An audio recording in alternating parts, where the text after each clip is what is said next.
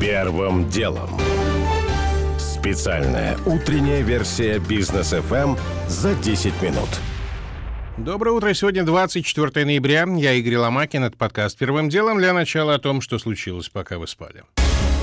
Соединенные Штаты намерены и дальше продолжать вводить санкции против газопровода «Северный поток-2», заявил официальный представитель Госдепа Нед Прайс. Вчера было объявлено о санкциях против двух морских судов и одной кипрской компании, связанных с проектом. История вызвала возмущение даже в немецкой партии «Зеленые». Deutsche Welle передает заявление представителя партии по внешней политике Амида Нурипура. Это стоит процитировать. Новые санкции США неприемлемы даже для противников «Северного потока-2». Именно мы, «Зеленые», которые всегда боролись против трубопровода, не можем понять, какой дружбы дружбе тут стремятся, если вводят санкции против друзей, когда они ведут бизнес с третьей страной. Газопровод был остается неправильным решением, но немецким, а не американским. Конец цитаты.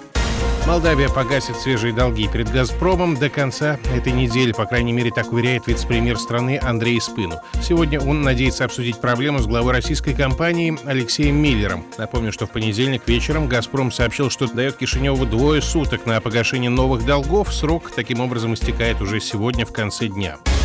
Платеж за трафик в пользу российских операторов связи могут вести для иностранных стриминговых сервисов и онлайн-кинотеатров. Такая идея содержится в финальной версии дорожной карты поддержки телеком-отрасли, которую готовит Минцифры, пишет коммерсант со ссылкой на документ. Ведомстве считают, что операторы находятся в тяжелом положении из-за роста трафика и не имеют достаточных источников финансирования для модернизации сетей.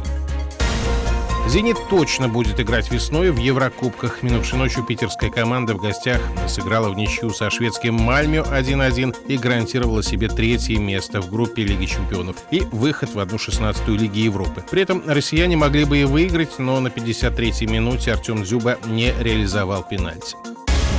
Абсолютный рекорд по числу заражений коронавирусом в Германии за минувшие сутки зафиксировано почти 67 тысяч новых случаев, сообщил Институт Коха. При этом летальных исходов только 335. Алишер Моргенштерн не занимается продажей наркотиков, его сфера деятельности – музыка. Об этом РИА Новости заявил адвокат певца Сергей Жорин. Юрист отреагировал на слова главы СКР Александра Бастрыкина, который накануне сказал, цитата, что блогер Моргенштерн сегодня торгует наркотиками, по сути, в социальных сетях. Адвокат выразил опасение, что подчиненные Александра Ивановича могут воспринять это как призыв к действию. Замечу, что минувшим летом Моргенштерн был оштрафован на 100 тысяч рублей за пропаганду наркотиков в двух своих песнях и клипах. Первым делом. К основным темам сразу шесть крупнейших стран потребители нефти заявили, что распечатают десятки миллионов баррелей ради снижения цен. Поводом для скоординированных действий стал отказ стран-экспортеров из ОПЕК+, наращивать добычу сверх плана. Идея подкрутить цены принадлежит Джо Байдену. Неудивительно, что больше всех на рынок вольют из своих запасов как раз США — 50 миллионов баррелей. Свою лепту должны внести также Япония, по некоторым оценкам до 30 миллионов, Индия — 5 миллионов, Британия — полтора миллиона баррелей и Китай, который уже распечатал напечатал в сентябре более 7 миллионов. Эту компанию уже кто-то из аналитиков даже прозвал анти-ОПЕК+.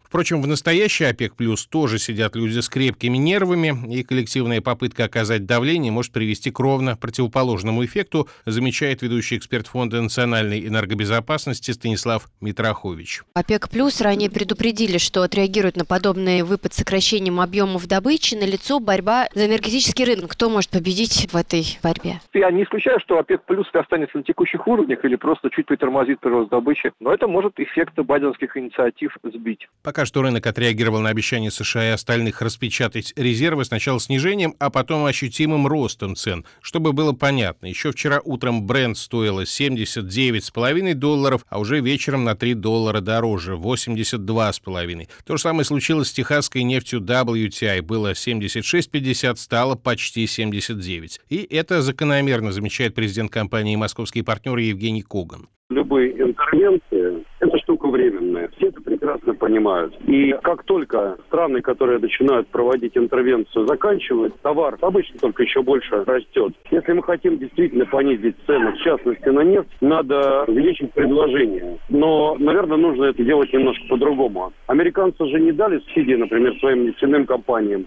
Мы говорим о том, что мы боремся за зеленую энергетику и всячески затрудняем жизнь своим исламсовикам и одновременно с этим распечатываем резервы. Ну, немножко мне это напоминает менять политику лебедь, шаг и щука. В Белом доме, кажется, тоже заметили, что цены на нефть только выросли. И, как заявила Джен Псаки, цитата, США продолжит оказывать на ОПЕК плюс давление. Посмотрим, что выйдет из этой игры нервов. Следующее заседание ОПЕК плюс только 2 декабря. На рынке за это время может случиться всякое. По крайней мере, сегодня утром нефтяные котировки продолжают медленно подниматься. Первым делом. О взаимном признании ковид-сертификатов договорились Россия и Венгрия. Об этом сообщил Сергей Лавров и добавил, что на подходе еще целый ряд стран. Впрочем, несмотря на важность соглашения, слишком много от него ждать не стоит. Наверняка кто-то подумал, что теперь можно с российской вакциной прилететь в Венгрию и там уже уколоться западным аналогом, а потом свободно перемещаться с новым сертификатом по миру. Так вот, это не так, говорит независимый журналист в Венгрии Мария Лопатто. В Венгрии пока что прививают только тех, у кого есть вид на жительство. По визе никого никого не пускают. Это должна быть здесь страховка у человека. И даже из Венгрии сейчас ездят, например, в Загреб. У меня были такие друзья, которые ездят в Загреб прививаться из Венгрии. В Венгрии никого из иностранцев не прививают. Было одно время, где-то недели две, работала лазейка неофициально в Венгрии. Некоторым иностранцам удалось привиться, они как-то регистрировались со своим загранпаспортом. И потом эту дверку очень хорошо закрыли. И сейчас никто не может. Я знаю, что многие пробуют, но никому не получается. Впрочем, некоторые лазейки для тех, кто хочет получить западную вакцину, есть все равно. Не в Венгрии, но, например, в Греции. Дело это, правда, хлопотное, рассказ россиянки о том, как она это сделала уже в эфире Бизнес ФМ, я же добавлю, что Россия и Израиль обсуждают технические вопросы, связанные с признанием сертификатов о вакцинации препаратом «Спутник Лайт». Об этом пишет сегодня газета «Известия» со ссылкой на посла Израиля Александра Бен-Цви. Первым делом.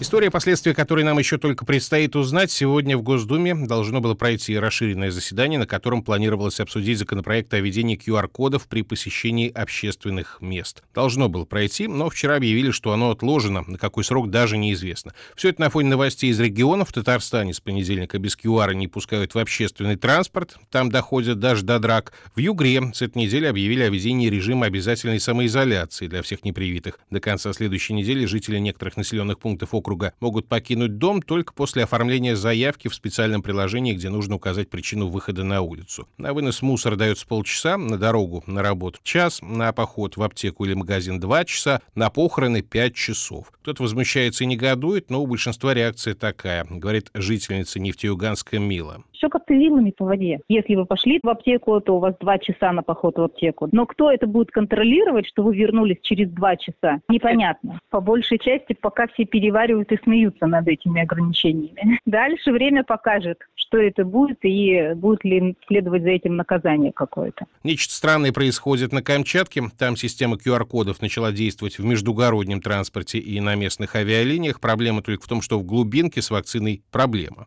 Чтобы привиться, людям нужно ехать ехать в региональный центр. А теперь нельзя, говорит главный редактор газеты «Камчатское время» Евгений Сиваев. Это в глубинку автобусные рейсы между краевым центром и районами. То есть автобусу надо код, либо справку по первой вакцинации, либо по полной вакцинации. А если нету, то что тогда? Деньги возвращают и в автобус не пускают. Вспоминается мрачноватая шутка в тему. Маску без маски вам не продадут. Свою первую маску нужно добыть в бою. Такое ощущение, что вокруг ЮАР-закона на самом деле идут невидимые обывателю бои. И не просто так, видимо, Госдума дала регионам месяц на подготовку позиции по этому документу, судя по новостям, которые до нас доходят, регионам будет что поведать.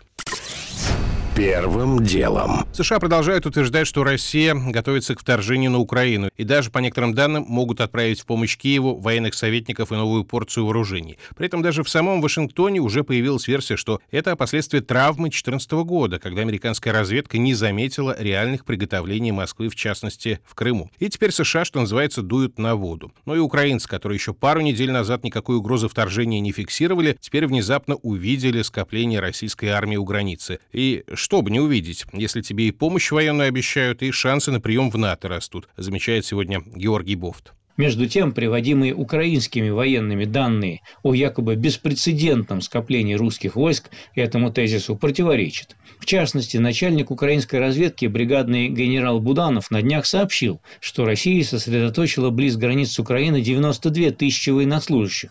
Однако это меньше, чем те 105 тысяч, о которых сообщалось в апреле, когда в американских СМИ была поднята аналогичная волна. Также он насчитал 1200 русских танков, в апреле было 1300. 2000 2900 БМП, а весной было 3400. Уменьшилось число артиллерийских единиц 1600 против 1800. Боевых и вспомогательных военных кораблей 75 против 91. Неизменным осталось число самолетов и вертолетов. То есть тезис о наращивании сил как минимум не подтверждается цифрами. А по данным российских аналитиков, примерно такое количество вооруженных сил традиционно и дислоцировано на западном натовском направлении. Да и вряд ли 90-тысячная группировка достаточно для именно массированного вторжения на Украину. Зато в случае как раз попыток украинской армии добиться военного перелома в Донбассе, именно такого размера аргумент с российской стороны мог бы и пригодиться.